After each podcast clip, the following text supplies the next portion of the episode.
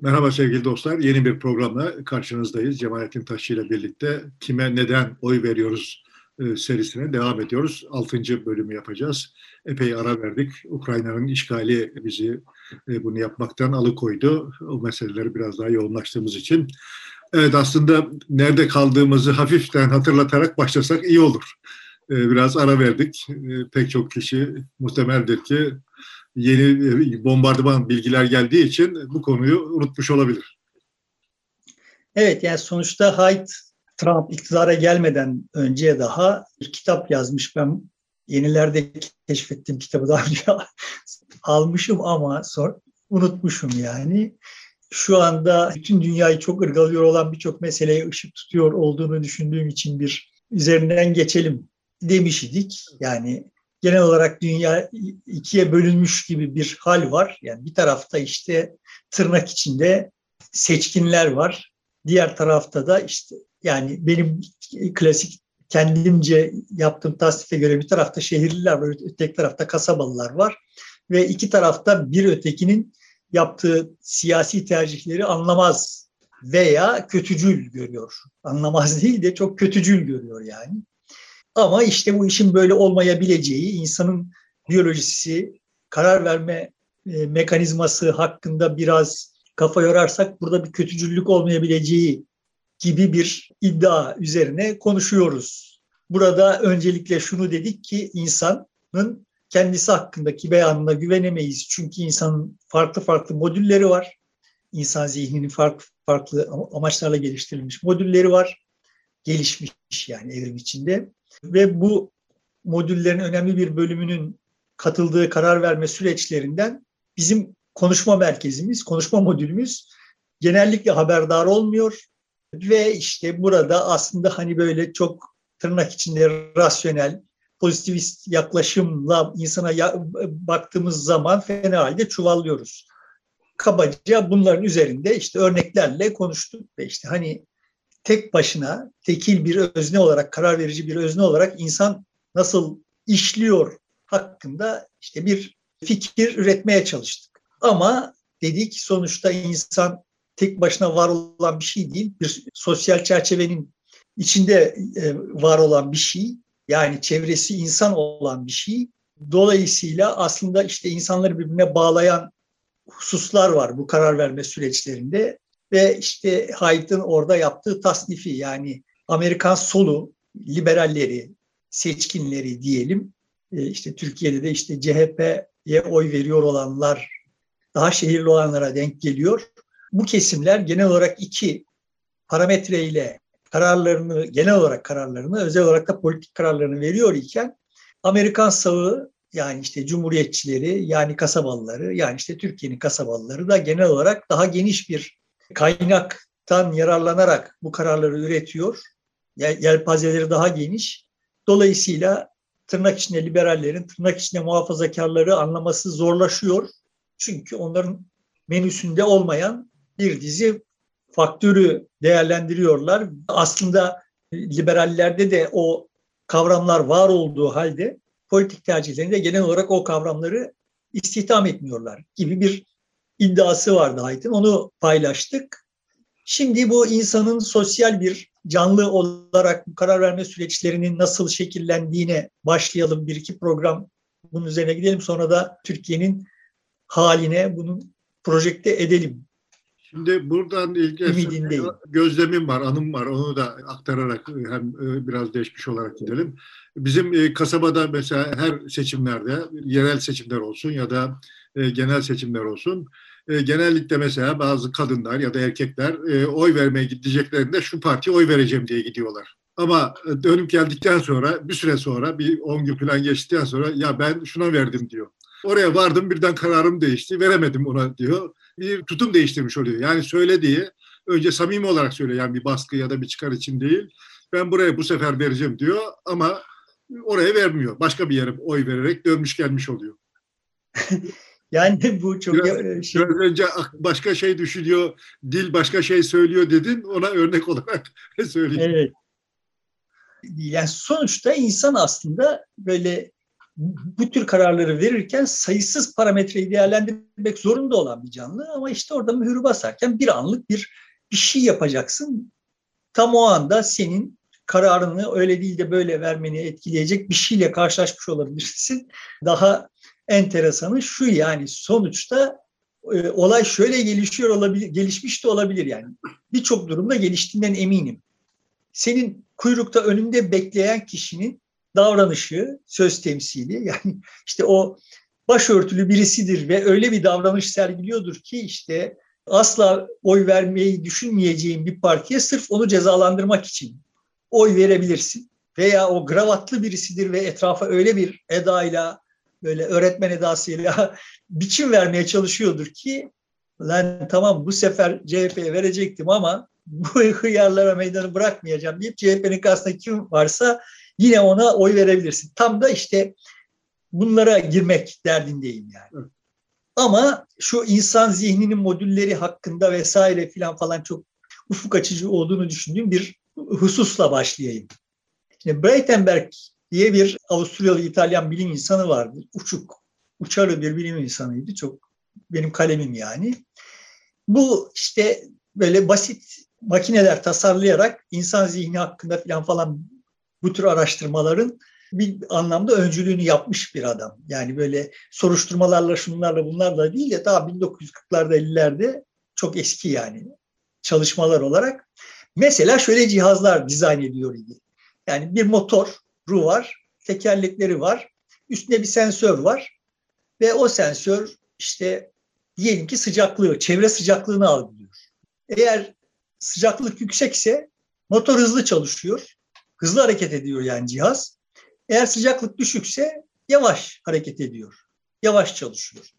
Şimdi böyle bir cihaz yapıp da ortama salarsan dışarıdan gözleyen birisi olarak o cihazın sıcağı sevmediğini soğuğu sevdiğini düşünebilirsin. Buna hükmedebilirsin yani. Evet. Bir davranış gözlüyorsun ve bu davranışa bir e, açıklama yakıştırıyorsun. Genel olarak yaptığımız şey bu. Cihazlara baktığımız zaman da, insanlara baktığımız zaman da yani insanlar bir, bir takım davranışlar sergiliyorlar ve biz de dışarıdan bakarak onun şunu sevdiğini, şundan hoşlanmadığını filan falan bir hükme bağlıyoruz. Burada işi karıştırmak için ikinci bir sensör ekleyelim cihaza ve o da diyelim ki aydınlığa hassas olsun. Ve eğer aydınlıksa motoru hızlandırsın, loşsa ışık azaldıkça motoru yavaşlatsın. Bu durumda da eğer ısı sabit ise her yerde sadece ışığa göre cihaz hareket edecek ve o zaman da loşluğu sevdiğini, aydınlıktan hoşlanmadığını düşüneceğiz yani cihaz. Ama ortamın hem ısısı hem ışığı çok farklılık sergiliyor ise bölgesel olarak bir yığın yerde cihazın kafası karışacak. Yani ortalık aydınlık olduğu için hareket etmek, daha hızlı hareket etmek isteyecek fakat serin olduğu için daha yavaş hareket etmek isteyecek filan. Şimdi bunu böyle sayısızca çoğaltabilirsin sensörleri. Başka başka şeylere de hassas sensörler ekleyebilirsin. İnsan böyle bir şey. Yani böyle çok sayıda sensörü var. Çok sayıda faktöre hassas ve bu faktörlerin önemli bir bölümü birbiriyle çelişiyor. Evet. Tekil olarak insan böyle bir şey. Şimdi işi karıştırıyor olan hususlardan bir tanesi şu. Yani insan mesela diyelim ki çalışmaktan, enerji harcamaktan hoşlanmaz. Çünkü yani zaten bir biyolojik varlık olarak enerjiyi ekonomik kullanmak kullanması gerekiyor. Enerji harcamaktan hoşlanmaz insan. Durduk yerde enerji harcamak istemez. Şimdi her ne kadar günümüzde aldığımız kaloriyi yakacak kadar enerji harca, harcamıyor isek, dolayısıyla o enerjiyi harcamak için ekstra hareket etmek gibi bir takım programlar ekliyor isek de kendimize, teknik olarak bakınca insan biyolojisi, biyolojisi icabı enerji ekonomik kullanmak ister, enerji harcamak istemez. Hatta Ama depolar, işte enerji enerjiyi depolar diyor. Yağ yakar mesela, yağ toplar. Evet. Dolayısıyla şimdi buna benzer böyle tekil olarak bir takım özellikleri var. Çevreye hassas olan işte enerji harcamak istemediği için vücut ısısını lüzumsuz yere düşürmek veya yükseltmek. Çünkü her iki durumda da enerji harcaması gerekiyor vücut ısısını sabit tutmak için. Dolayısıyla olabildiği kadar işte 24 derece, 26 derece bir yerlerde bulunmak ister filan falan. Ama temel meselemiz şu bizim. Yani insanoğlu çok uzun yıllar boyunca yani yüzyıllar boyunca, bin yıllar boyunca ağırlıklı olarak bu çevre şartlarına maruz olarak yaşadı. Yani doğru dürüst barınağı yoktu, doğru dürüst giyimi yoktu, doğru dürüst çevresini ısıtma şansı yoktu, aydınlatma şansı yoktu. Yani yüz binlerce yıl boyunca böyle yaşadık. Ama bizim yaşadığımız dönemlere gel, gelinirken artık bu tür çevre faktörlerinden etkilenme düzeyimiz olağanüstü düştü. Buna mukabil çevremizdeki insanların bizim çevremiz olması hadisesi yoğunlaştı. Yani doğal çevre şartlarından daha belirleyici olmaya başladı içinde bulunduğumuz insan çevresi. Neydi? Bundan 10 bin yıl önce insanın etrafındaki insanları seçme lüksü yoktu. Ama işte nerede barınacağı filan falan gibi konularda nispi olarak işte bir takım seçenekleri var. Daha doğrusu o seçenekleri yaratmaya çalışıyordu. Şimdi geldiğimiz noktada yani nereye gidersek gidelim üç aşağı nüfusun dünya nüfusunun büyük bölümü belirli işte klima şartlarına ve işte bir takım teknik imkanlara sahip olan bir yerde yaşıyorsun. Bu çok değişmi, değişkenlik göstermiyor ama buna karşılık insanları seçme şansın var. Etrafındaki insanları seçme şansın var. Dolayısıyla insanın çevresi hiç olmadığı kadar insan olmaya başladı ve bunun bizim politik kararlarımızda da tayin edici olmaya başlamasında şaşırtıcı bir şey yok. Şimdi Haidt bu tür konuları konuşmaya başladı, e, tartışmaya başladığı bölümün adı Haydt'ın biz niye bu kadar grup halinde yaşamaya mütemayiliz diye sor, sorarak başlıyor. Çünkü evet grup halinde yaşamaya mütemayiliz. Bunun teferruatına önümüzdeki programda girmeyi düşünüyorum. Ve ağırlıklı olarak da Christakis'in kitabına yaslanarak bunları konuşmak için. Bu bizim biyolojimizin e, tezahürlerinden birisi. Yani grup halde yaşamak. Genetiğimizin, işte biyolojimizin filan tezahürlerinden bir tanesi. Genel olarak şöyle bir algı var. Çok paylaşılan bir algı. İşte tırnak içinde işte diyelim ki kendisini sol ve sosyalist görüyor olanlar işte işbirliğinden yana olduklarını halbuki işte kendisini sağ görüyor olanların işbirliğine yanaşmadığını, bencil olduklarını, insanların işte önemli bir bölümünün ciddi, en ciddi hastalığının bencillik olduğunu filan falan öne sürüyorlar. Olay öyle değil. Yani insan türü bencil değil. Buna gönderme yaparak Haidt diyor ki, Haidt da başkasına alıntı yaparak iki şempanzenin bir kütüğü birlikte taşıdıkları görülmemiştir yani. yani bizim en yakın e, atamız olduğu düşünülüyor olan, bize en benzer olduğu düşünülüyor olan hayvanlar olarak şempanzeler herhangi bir amaç için işbirliği yapmayı beceremezler. Bunun istisnası şöyle bir şey. Birbirlerini tımarlayabilirler. Yani işte bitlerini ayıklayabilirler filan. Ama bir amaca ulaşmak için işbirliği yapmayı beceremezler. Halbuki insanın en tabii halidir. Bebekler bile sonuçta herhangi bir amaca ulaşmak için akranlarıyla işbirliği yapmayı becerebilirler. Yani bir çocuk parkında çocuk parkında çocukları izlersen görürsün ki işte kayaktan kaymak için tırmanmaya çalışan önündeki arkadaşını yardım eder. Onu yani o bir an önce çıksın, kaysın ki sıra ona gelsin gibi bir bencil amaçla ama işbirliği yapar. Sonuçta insanlar işbirliği yapan canlılardır ve bu konuda açık ara canlılar aleminin şampiyonudurlar yani. Burada okumuş okumamış ayrımı da yok. Doğal olarak herkes birbiriyle işbirliği yapıyor. Evet. Aslında hani o çok aşağılanan köylüler e, yani köylü bulunuyor olan insanlar falan falan işbirliği yapmak konusunda şehirlere kıyasla yani çünkü orada e, şartlar daha zor yani. Onlar da daha iyi insan olduklarından falan değil. Ama biz biz şunu görüyoruz yani dünyada işte şartlarla mücadele etmek gerektiğinde ve bu işbirliği gerektirdiğinde insanoğlunun büyük ekseriyeti kaytarmaz. Mesela büyük şehirlerde karşılaştığımız hemşeri dayanışması da bunun örneği. Yabancıya karşı geldikleri yabancı bir yerde bildikleri aynı coğrafyadan olan insanlarla yan yana gelip işbirliği yapıyorlar. İşte tam da bu yani işaret etmeye çalıştığım. Şimdi Haidt o bölümün alt, alt başlığı olarak diyor ki ahlak birleştirir ve körleştirir. Tablo şöyle bir şey. Sen şimdi adamın işbirliği yapmadığını görüyorsun. Seninle işbirliği yapmıyor yani. Ağrı'dan gelmiş İstanbul'a ve işte Ağrılılarla buluşmuş seninle işbirliği yapmıyor. Şimdi sen, sen seninle işbirliği yapmadığını görüyorsun. Halbuki o Ağrılılarla işbirliği yapıyor yani. Bir yerde böyle Müslümanlık diye bir şey ortaya çık, İslam diye bir şey ortaya çıktığı zaman, bir Müslümanlık olduğu zaman bu çok geniş birbirini tanımayan insanların birbiriyle işbirliği yapmasını sağlamak üzere sağlayabildiği için başarılı olmuş olan bir şey. Yani alakasız Endonezya'dan Fas'a kadar çok geniş bir coğrafyaya yayılmış sayısız insanın birbiriyle işbirliği yapabilmesini sağlıyor. Bu yüzden bir nasıl diyelim zenginlik üretiyor. Sadece maddi zenginlik değil yani kültürel zenginlik işte bilim üretiyor vesaire falan falan. Ama işte bunu ne pahasına yapıyor? Müslüman olmayanı dışlayarak yapıyor. Şimdi her durumda olay böyle. Yani bütün insanlığı aynı şemsiyenin altında toplayacak bir tırnak için ideolojimiz, bir ahlakımız henüz yok. Bu anlamda bir ahlak olmadığından şikayet ediyor olanlarda da yok yani. Çünkü onlar da başladıkları zaman bu ahlaka sahip olmayanları dışlayarak başlıyorlar. Kendi ekipleriyle dayanışıyorlar, kendi ekiplerinden olmayanları dışlıyorlar. Yani İstanbul'da da Ağrılı'yı dışlıyormuş oluyor yani.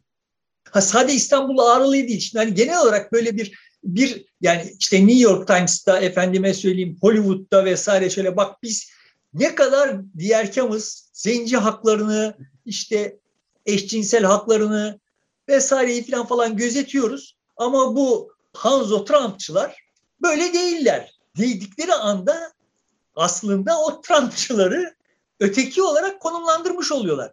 Onu konumlandırmasalar aslında bütün bunları yapamayacaklar. Benim derdim burada. Evet. Yani aslında ki herkesin yanında değiller. Ve asıl sıkıntı burada. Bugün içinde debeleniyor olduğumuz sıkıntı burada. Yani iddia ediyorum ki o demokrat elit yani kendisini demokrat elit dediğimiz zaman böyle hani çok dar bir kesimden söz etmiyorum yani. Sonuçta Trump'a karşı olmuş olan o yüzde elli Amerika'da veya Türkiye'de Erdoğan'a karşı olmuş olan yüzde elli kendisini zaten Trump veya Erdoğan karşıtlığıyla ama daha önemlisi Trump'a veya Erdoğan'a oy verenler karşıtlığıyla evet. tarif ediyorlar. Şimdi sıkıntı burada. Yani eğer kendi iddianızın arkasındaysanız yani herkesin hakkını gözetiyor iseniz Trump'a veya Erdoğan'a oy verenlerin hakkını gözetmeniz gerekiyor. Bunu gözetmediğiniz zaman başkalarını bu anlamda suçlamaya hakkınız yok yani.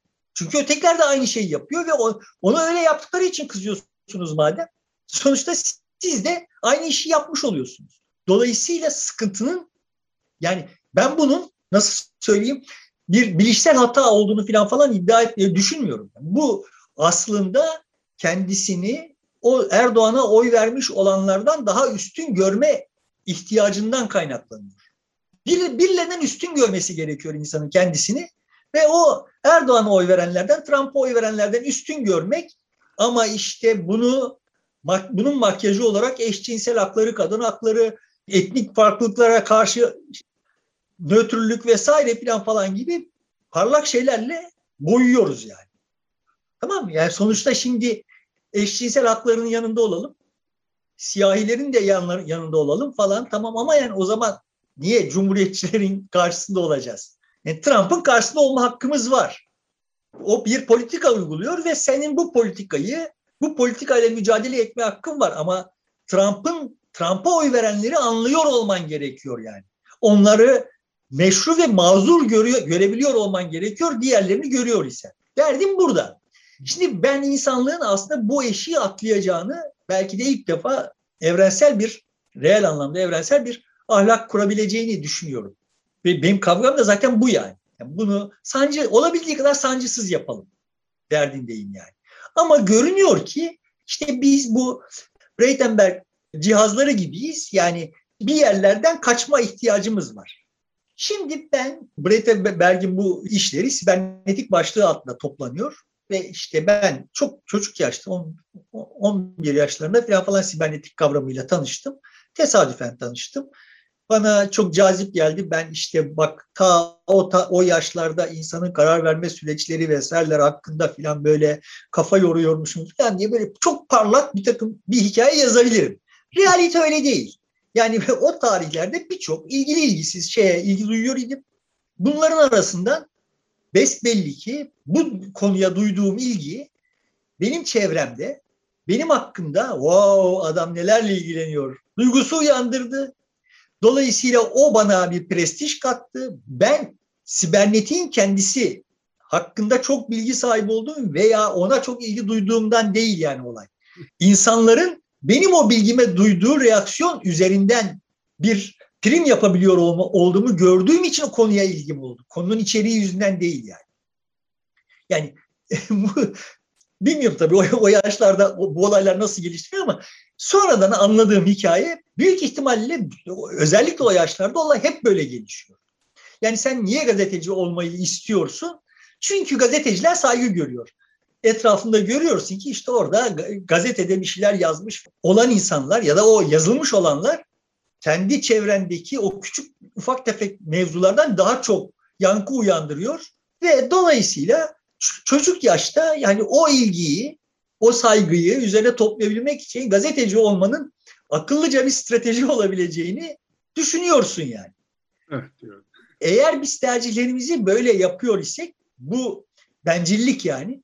Bencilce yapıyoruz ve bu bencillikten herkesin faydası, herkes fayda sağlıyor. Dolayısıyla bencillik gibi bir kavramla kendi başına itişip kakışmanın bir manası yok. Net toplamda senin o bencilliğin iyi bir gazeteci. Yani sen şimdi gazeteci olmayı hayal ederek büyüdüğün zaman sonra da gazeteci olduğunda iyi bir gazeteci olursun. Ama aslında tıp fakültesini okumak isteyip tıp fakültesini kazanamadığı için gazetecilik okuduğu zaman birisi iyi bir gazeteci olmaz. Demek ki esas mesele insanların hayalleriyle hayallerini gerçekleştir gerçekleştirebilecekleri bir dünyayı kurabiliyor olmak yani. Olabildiği kadar çok insanın kendi hayalleri, şimdiki sistem niye çözüldü bu kadar darmadağın oldu? Çünkü aslında insanların hayal kurma kapasiteleri daraltıldı. Bir, ikincisi de o gazeteci olmak isteyen annesi babası oğlum ne yapacaksın gazeteci olup aç kalırsın deyip onu doktor yapıyor. Doktor olmak isteyen de tıp fakültesine giremediği için gazeteci oluyor. Ve her şey sarpa sarıyor yani. Ama net toplamda biz insan olarak aslında hayatımızı kolaylıkla adayabileceğimiz bir tek husus var. O da başkalarının saygısı. Şimdi Haidt bu konuda çok şık bir tespit yapıyor. Hani demiştik ya sonuçta insan bir karar verir. Sonra da konuşma modülü buna bir bahane uydur. Yani avukat gibi bir pozisyon alır. Diyor ki Haidt niye evrim bizim içimizde bir avukat olmasını sağlayacak şekilde yol almış da bir yargıç veya bir bilim insanı olacak şekilde yol almamış. Yani bizi evrim avukat yerine içinde bir yargıç olan bir canlı olarak da üretebilirdi. Veya her birimizi bir bilim insanı nosyonuyla da donatmış olarak üretebilirdi. Öyle yapmamış da böyle yapmış. Neden? Yani çünkü yani sen şimdi kendi kafanda dünyanın da daha iyi bir dünya olması için işte bir takım tasavvurlarım var. İnsan şöyle olsaydı dünya daha iyi olacaktı falan falan. İyi bir şey söylüyorsun, söylüyorsun ama evrimin öyle dertleri yok yani. Evrim senin hayatta kalman. Yani hayatta kalıyor isen evrimin bir öznesi. Hayatta kalman için demek ki senin hayatta kalman için bilim insanı olmaktansa içinde avukat olan birisi olman daha uygunmuş. Neden avukat olman, içinde bir avukat olan bir şey olman daha evrimsel olarak avantajlı? Çünkü işte onunla saygı üretiyorsun. İtibara ihtiyacımız var. Yani sonuçta esas mesele itibara ihtiyacımız var. Neden itibara ihtiyacımız var? Çünkü evet bir kütüğü taşımamız gerektiğinde onu bizimle taşımaya gönüllü birilerinin olması gerekiyor. Çünkü biz zenginliği her anlamdaki zenginliği tekrar söylüyorum. Maddi zenginliği önemsiz görmüyorum ama tek başına maddi zenginlikten söz etmiyorum. Biz her anlamdaki zenginliği kendisine güvendiğimiz insan ve bize güvenen insanlarla olan işbirliğimizle üretiriz. Yani sen bir şeyler anlatırsın, anlatırken işte kendi dünya tasavvurunla falan falan Celal Kazdağlı olarak bir şeyler anlatırsın. Ben orada kendimce başka bir şey, seni senin kastettiğinden bambaşka şeyler alırım sende olmayan bir şey üretilmiş olur. Benim zihnimin çerçevesinde. Ben onu seninle paylaştığım zaman benim kastetmediğim şeyler senin zihninde tetiklenir. Dolayısıyla bizim birbirimizden farklı olmamız ve işbirliği yapmamızdır evet. asıl zenginliği üretiyor olan. Şöyle bir şey sorayım o zaman. Ee, mesela okumuş yazmış insanların itibarı daha yüksek değil mi? Saygı görülüyor. İşte mühendis olmuş, doktor olmuş, avukat olmuş. Daha seçkin, elit insanlar. Peki bunlar diğerlerini e, küçümseyerek, onları dışlayarak nasıl ne nasıl bir e, itibar elde etmiş olacaklar ki böyle davranıyorlar?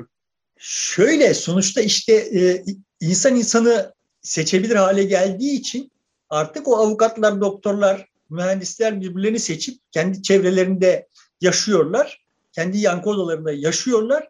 Ama orada ekstra herhangi birisinin birilerine üstünlüğü yok. Birilerine üstünlük taslamaları gerekiyor ki birilerinden farklılık bir aslında doğru tabir üstünlük. Birilerine üstün olduklarını hissetme. Şimdi yani sen de mesela işte kendi yaşadığın köyünde filan bunları defalarca gözlemişsindir.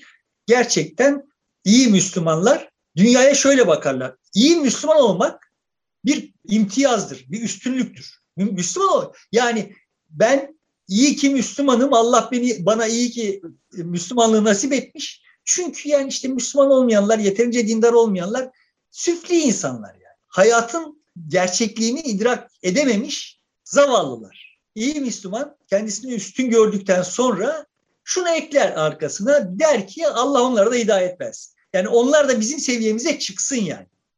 Yani biz... Mesela köyde yaşayanlar şehirdekiler için aynı şeyi söylüyorlar. Orada bozuluyor insan. Kendi değerini, kültürünü kaybediyor. İyi ki köyde yaşıyoruz. iyi ki Müslümanlığımızı burada koruyabiliyoruz diye e, kendileri de üstün görüyorlar. Evet yani sonuçta herkes kendisini üstün görecek bir şey buluyor yani. Burada bir beis yok benim açımdan. Yani biz bunu başka bir mekanizmayı mekanizmamız yok. Biz böyleyiz. Varlığımız yani biyolojimiz böyle. Burada bir, bir sıkıntımız yok. Sıkıntı nerede ortaya çıkıyor? Yani bir Müslüman üstün, üstünlük kavrayışı takva üzerinden, benim üstünlük kavrayışım işte başkalarına duyulan saygı üzerinden, ötekinin üstünlük kavrayışı işte gerçekliğe duyulan saygı üzerinden filan falan. Sorun bunların arasında herhangi birisini devlet tutmaya başladığı zaman, devlet taraf tutmaya başladığı zaman çıkıyor problem. Benim açımda, benim teşhisim bu yani. Yoksa biz hepimiz kendi hesabımıza böyle başkalarına kendimizi birilerinden üstün görme ihtiyacıyla donatılmışız yani. Akşam başımızı yastığı, yastığa koyduğumuzda herkes tarafından aşağılanıyor olan insan olmayı içimize sindiremeyiz. Şimdi senin verdiğin misal çok güzel bir misaldi. Adam köyden o doneyle yani bak biz iyi ki köyde yaşıyoruz ve işte kendi kültürümüzü, geleneğimizi yaşatıyoruz. Ama işte ötekiler Amerikan kültürü, Batı kültürü tarafından zehirlenip işte dinden de çıkıyorlar şehirliler filan bir şeyle yetişmiş ve sonra şehre gitmiş. Taraf değiştirmesi gerekiyor. Üstünlüğün kaynağını başka bir yere koyması gerekiyor. İşte o zaman da kendisi gibi olanları arayıp buluyor. Bu husus da çok abartılıyor. Buna da şöyle bir şey vereyim yani örnek vereyim.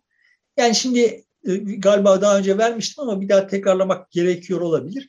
So, yani böyle e, çok büyük bir satranç tahtası düşün.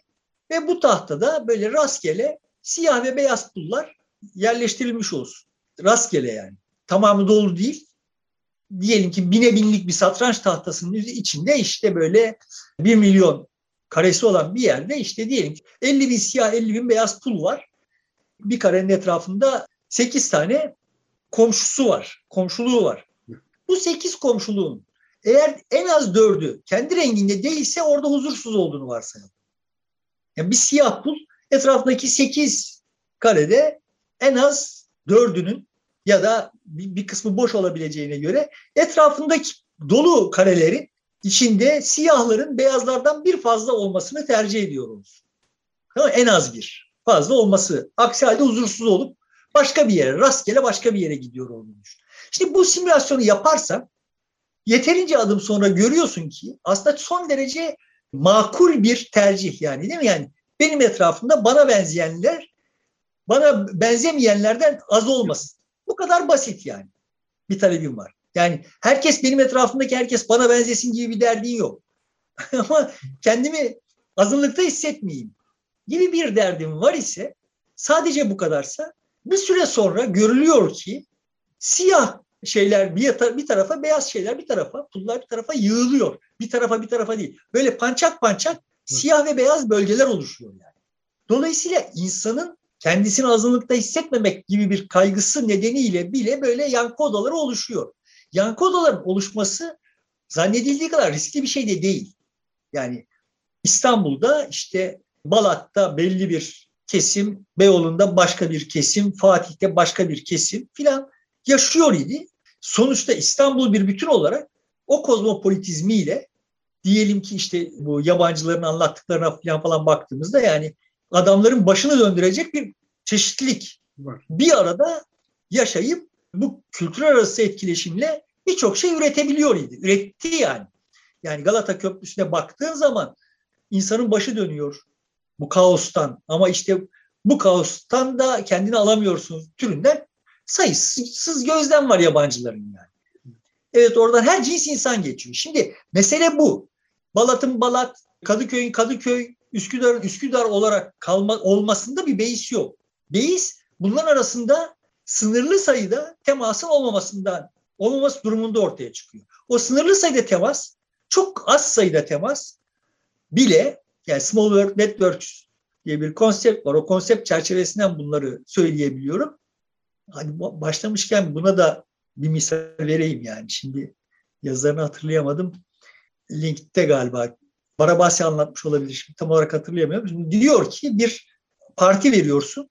Birbirini hiç tanımayan 100 tane arkadaşını, senin tanı, her birisini tanın ama birbirlerini hiç tanımayan 100 arkadaşını partiye çağırdın. İşte herkes içkisini alıyor, kuru yemişini alıyor. Böyle gruplar halinde sohbet ediyor, birbirle tanışıyor.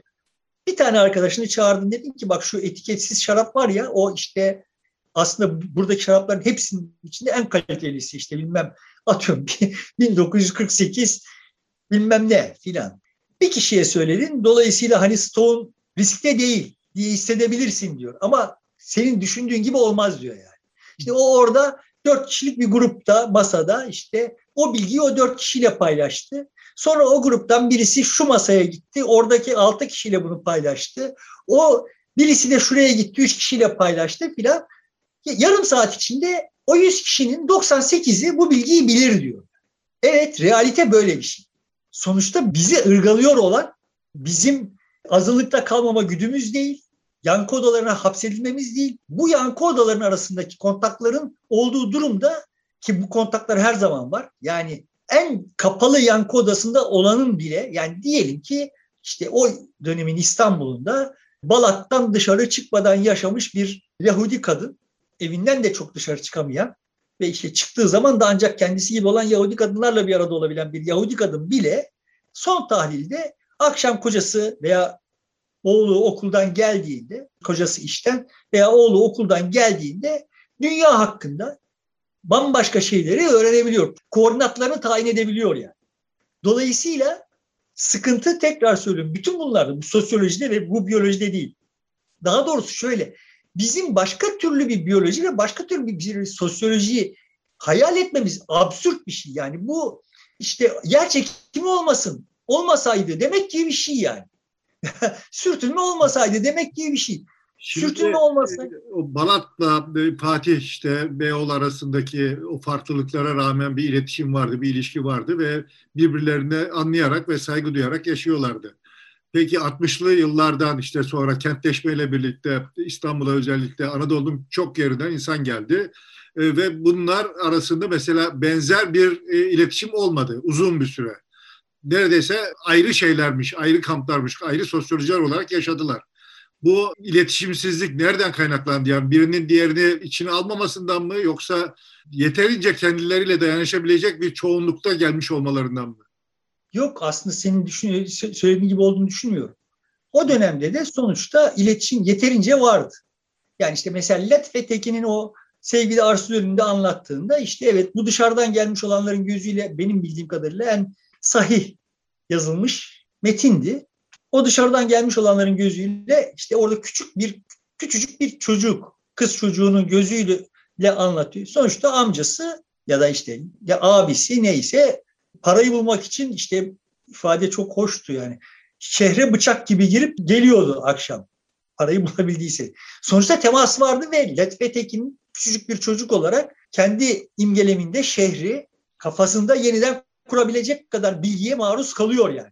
Sonuçta aslında her durumda o iletişim kopmadı. Sadece iletişimin temel unsurları farklılaştı. Yani sonuçta o Rum meyhaneci sahiden de meyhaneciliği biliyor idi. Sen Rum'un Rum meyhaneciyi sepetlediğin zaman ha ulan şurada bir meyhane yapayım diyen Kürt meyhaneciliği bilmiyor. Yani sonuçta bir şeyler kayboldu. Kaybolanlar temas yokluğundan kay- kaybolmadı.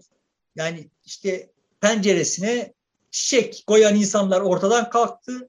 Ya da işte Fatih'te her nesil bir sonrakini suçladığı gibi yani Fatih'te önce Balat'ta önce işte Ermeniler ya da Yahudiler gittiler. Yerine gelen Kürtler terbiye oldu. Arkasından Lazlar geldiler. Onları Kürtler onları terbiyesiz buldular vesaire. Şimdi sonra o Lazlar terbiye oldular. Onların e, yerine gel gelmiş olan Afgan mültecilerini terbiyesiz buldular vesaire. Şimdi ama asıl sıkıntı dokuya çok radikal bir müdahale yapılmasından kaynaklandı.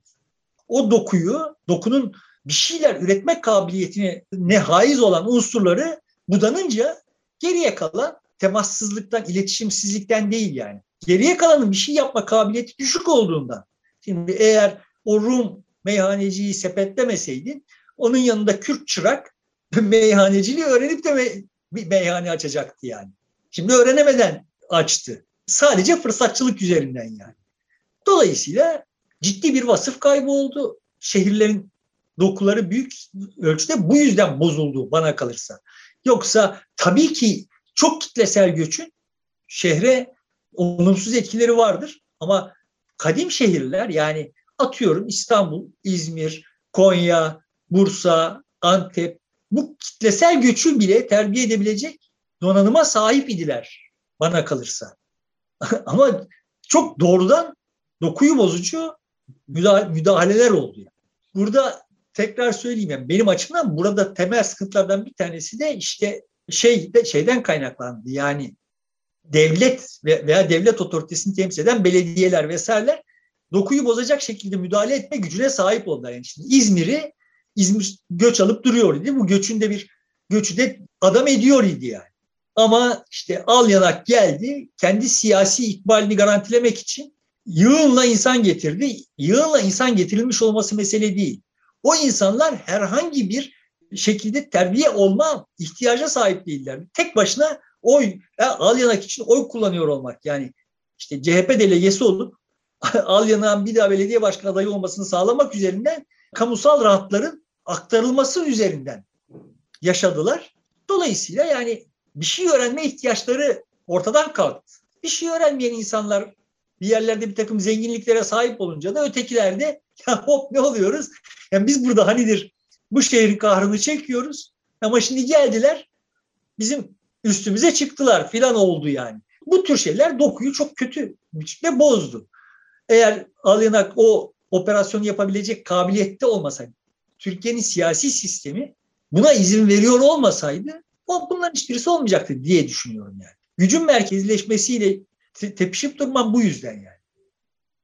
Hayır şimdi bu sözünü ettiğim konulara girerken uzun uzun işte bencillik, diğerkamlık vesaire gibi konuların genetik kökenleri hakkındaki tartışmalara giriyor. Bu çok uzun ve yoğun bir tartışma. Yani bu Dawkins'in gen bencildir yazmasına da yol açan sonuç. Yani doğal seleksiyonun aslında neyi seçtiği çok uzun süren ve hala sonuca ulaşmamış bir tartışma. Genimi seçiyor, özneyi mi yani bireyi mi seçiyor, grubu mu seçiyor vesaire gibi. Ve burada grup seleksiyonu kavramı mahkum edilmişti. Hayt bunun e, yanlış olduğunu söylüyor. Son dönemde işte çok seviyeli, çok katmanlı seleksiyon gibi kavramlara gönderme yapıyor. Bunlara girmek istemiyorum. Yani bu tür işin şey taraflarına girmek istemiyorum ama insanın sahiden de böyle rasyonel tahayyüldeki gibi bir canlı olmadığı, bir varlık olmadığına dair birkaç örnek, bazı örnekler vermek istiyorum. Şimdi Nacda Sunstein ve arkadaş diyor ki eğer en samimi dostun kiloluysa senin de kilolu olma ihtimalin artar. Eğer bir genç kız en yakın arkadaşının evlilik dışı çocuk sahibi olduğunu görürse onun da evlilik dışı çocuk sahibi olma ihtimali artar. Beni asıl ilgilendiriyor benim de kendi gözlediğim şey eğer yurttaki oda arkadaşların çok akademik olarak yüksek başarıya sahipse senin akademik başarı ihtimalin de artar. Yani hocalarının kalitesinden, efendim işte dersliklerin kalitesinden, müfredatın kalitesinden falan falan bağımsız olarak daha doğrusu bunlardan çok daha müessirdir yanındaki yamacındaki insanların akademik başarı ihtimalleri ediyor. Ben bunu kendim kendi gözlemlerimle fark etmiştim yani ve işte Anadolu Üniversitesi kurulduğunda akademiler birleştirildiğinde biz İktisatçı Alimler Akademisi'ndeki tek mühendislik bölümü olarak Devlet Mühendislik Varlık Akademisi'nin kampüsüne taşınmıştık. Ve işte herkes çok itiraz etmişti buna. O güzel Yunus Emre kampüsünün yerine Bademlik kampüsüne gitti. Benim çok hoşuma gitmişti de neyse. O kampüste hiç sosyal mekan yoktu. Yani öğrencilerin bir araya gelebilecekleri sosyal mekanlar yoktu. Ve benim dekanla en çok içmem bu konuda olmuştu. Ya şuraya bir kantin yap. Yani o durmadan böyle abuk sabuk işler yapmaya çalışıyor idi. Ve onu razı edememiştim bir kantin yapmaya. Çünkü öğrencinin okulda ders saatleri dışında bir arada olmasından dehşetli rahatsız oluyordu. Lise öğretmeniyken akademisyen olmuş bir adamdı. Ve üniversite lise gibi görüyor idi yani. Ders bittiği zaman gidecek öğrenciler evlerine ders çalışacaklar. Şimdi böyle bir kavrayışı vardı. Halbuki esas öğrenmenin gerçekleştiği, gerçekleşmesini sağlayan o öğrencilerin birbirine temasıdır benim açımdan. Dolayısıyla etrafındaki insanların, yakın temas içinde olduğun insanların şeyleri yüksekse, akademik başarıları yüksekse, senin akademik başarının yüksek olma ihtimali de artar. Bu insan ve çevresi hakkında, insanın insana etkisi hakkında önemli bir faktör diye düşünüyorum. Şimdi asıl insanın davranışı itibariyle şöyle deneylerden, şöyle deneyler var. Jason Dana diye birisi deneklere diyor ki işte sana 5 dolar vereceğim tanımadığım işte şu kişiye de 5 dolar vereceğim. Bunun alternatifi sana 6 dolar vereceğim ona 1 dolar vereceğim. Yani A seçeneği ikinize de 5 dolar, B seçeneği sana 6 dolar, o tanımadığın insana 1 dolar. Deneklerin üçte ikisi A seçeneğini seçiyor. Yani kendisi 1 dolar eksik almaya razı, yeter ki ötekine 4 dolar fazla verilsin. Ama bu deneyin şöyle bir şeyi var. Diyor ki ben şimdi sana ya 5 dolar vereceğim ya 6 dolar vereceğim. Buna karşılık ötekine ne vereceğimi bilmiyoruz. Ama şuradaki düğmeye basarsan eğer önündeki düğmeye basarsan sana 5 dolar verdiğimde ötekine ne vereceğim? 6 dolar verdiğimde ötekine ne vereceğim? Bunu öğrenme şansın var. İnsanlar bu durumda o düğmeye basmıyorlar. 6 doları tercih ediyorlar. Yani ellerinde bilgi var ise başkalarını kayırıyorlar. Ellerinde bilgi yoksa kendi menfaatlerini maksimize etmemeyi riske etmemek için o bilgiyi almaya çalışmıyorlar. Öğrenmeye çalışmıyorlar yani. Bu çok şık bir deney bence. Yani üzerine çok kafa yorulması gereken bir deney. Aslında senin demin sorduğun yani insanlar orada işte Kadıköy'de böyle genel olarak işte makbul meslek sahipleri olarak yaşıyorlar da peki yani niye hala ötekilerini aşağılıyorlar. Buradan ne fayda umuyorları şeylerden bir tanesi bu yani. O insanlar aslında mesela diyelim ki evlerine gelen o alt sınıflardan kadınlar tas tamamda aynı davranış sergiliyor olduğu halde o kadınların yani diyelim ki Hatice Hanım eve temizliğe geliyor ise ve Hatice Hanım eğer AKP'ye oy veriyor ise Hatice Hanım'ın AKP'ye oy vermesinin veya işte beş vakit namazını kılmasının veya şöyle inanmasını falan falan çok anlaşılır buluyorlar. Kendi evlerine temizliğe geldiği ve tanıdıkları zaman onun dört dolar fazla kazanması için kendilerinin bir dolardan vazgeçmeleri gibi bunu makul buluyorlar yani. Ama Hatice Hanımlar genel kategorisi hakkında böyle akıl yürütemiyorlar. Çünkü onları öğrenmek istemiyorlar. Yani eğer öğrenirlerse onlara da tolerans gösterecekler. Kendi üstünlükleri tenzilata uğrayacak yani.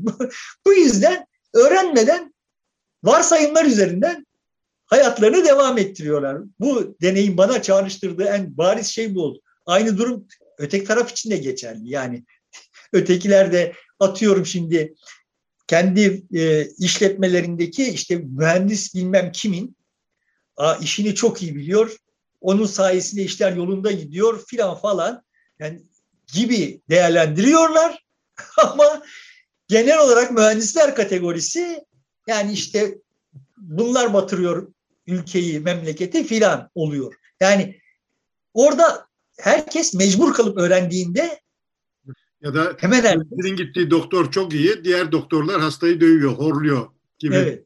o içinde bulunduğumuz tıp bayramına da göndermede bulunmuş olalım. evet iyi yaptın. Sonuçta şimdi biz hepimiz aynı şeyleri yaşıyoruz. Yani sonuçta insan temas ettiği insana kötücül davranamıyor. Temas etmemesi gerekiyor o kötücüllüğün sürdürülebilmesi için. Bu konuda da çok şık bir deney var. Kalabalık ve birbirini tanımayan bir grup bir araya getiriliyor ve işte hepsine beşer dolar veriliyor. Deniyor ki ya bu beş doları alıp gidebilirsin. Ya da B seçeneği burada kalanlarla bir kooperatif kurup bu parayı artırmaya çalışabilirsin. İnsanların birbirlerini görmesi engellenirse, birbirinin gözlerini görmesi, birbirlerine bakmaları engellenirse genel olarak insanların büyük bölümü parayı alıp gidiyor. Ama birbirlerine baktıkları zaman, bakmaya başladıkları zaman kooperatif halinde yatırım yapmayı tercih ediyorlar. Bu şimdi çok başka bir biyoloji, bizim biyolojik özelliğimize, bizi diğer canlılardan ayıran biyolojik bir özelliğe gönderme yapmayı gerektiriyor. Onu da yapalım. Galiba yavaş yavaş bölümü kapatsak iyi olacak. Biz bütün canlılar içinde benim bildiğim kadarıyla göz akı en belirgin olan, en geniş olan ve belirgin olan canlı türüyüz. Dolayısıyla karşımızdaki insanın nereye baktığını, nasıl bakıyor olduğunu çok net olarak ayırt edebiliriz. Yani bir şempanze bir şempanze ile bakıştığında, bu bakışları kaçırdığında yani sanki aynalı gözün arkasından bakıyormuş gibi olabilir yani. Ama bizim böyle bir şansımız yok. Eğer kapkara gözlükler takmamış isek vesaire. Çünkü bizim nereye baktığımızı işte göz akımızın pozisyonu belirler. Bu nedenle insan insana temas ettiği zaman çok kolaylıkla kötülük yapamaz yani. Hep verdiğim şey misaliyle ta- tamamlayayım. Yani futbol sahalarında tel örgüler var iken şimdikine kıyasla çok daha fazla şiddet olur. Yani şimdikine kıyasla demeyelim. Hemen her hafta bir, birkaç statta vukuat çıkıyordu. Neden? Tel örgüler vardı. Ben biliyordum ki yani işte Eskişehir sporlu olarak o tel örgünün arkasındaki Bursa sporluya yumruğumu salladığım zaman o tel örgüye takılacak yumruk gelmeyecek yani.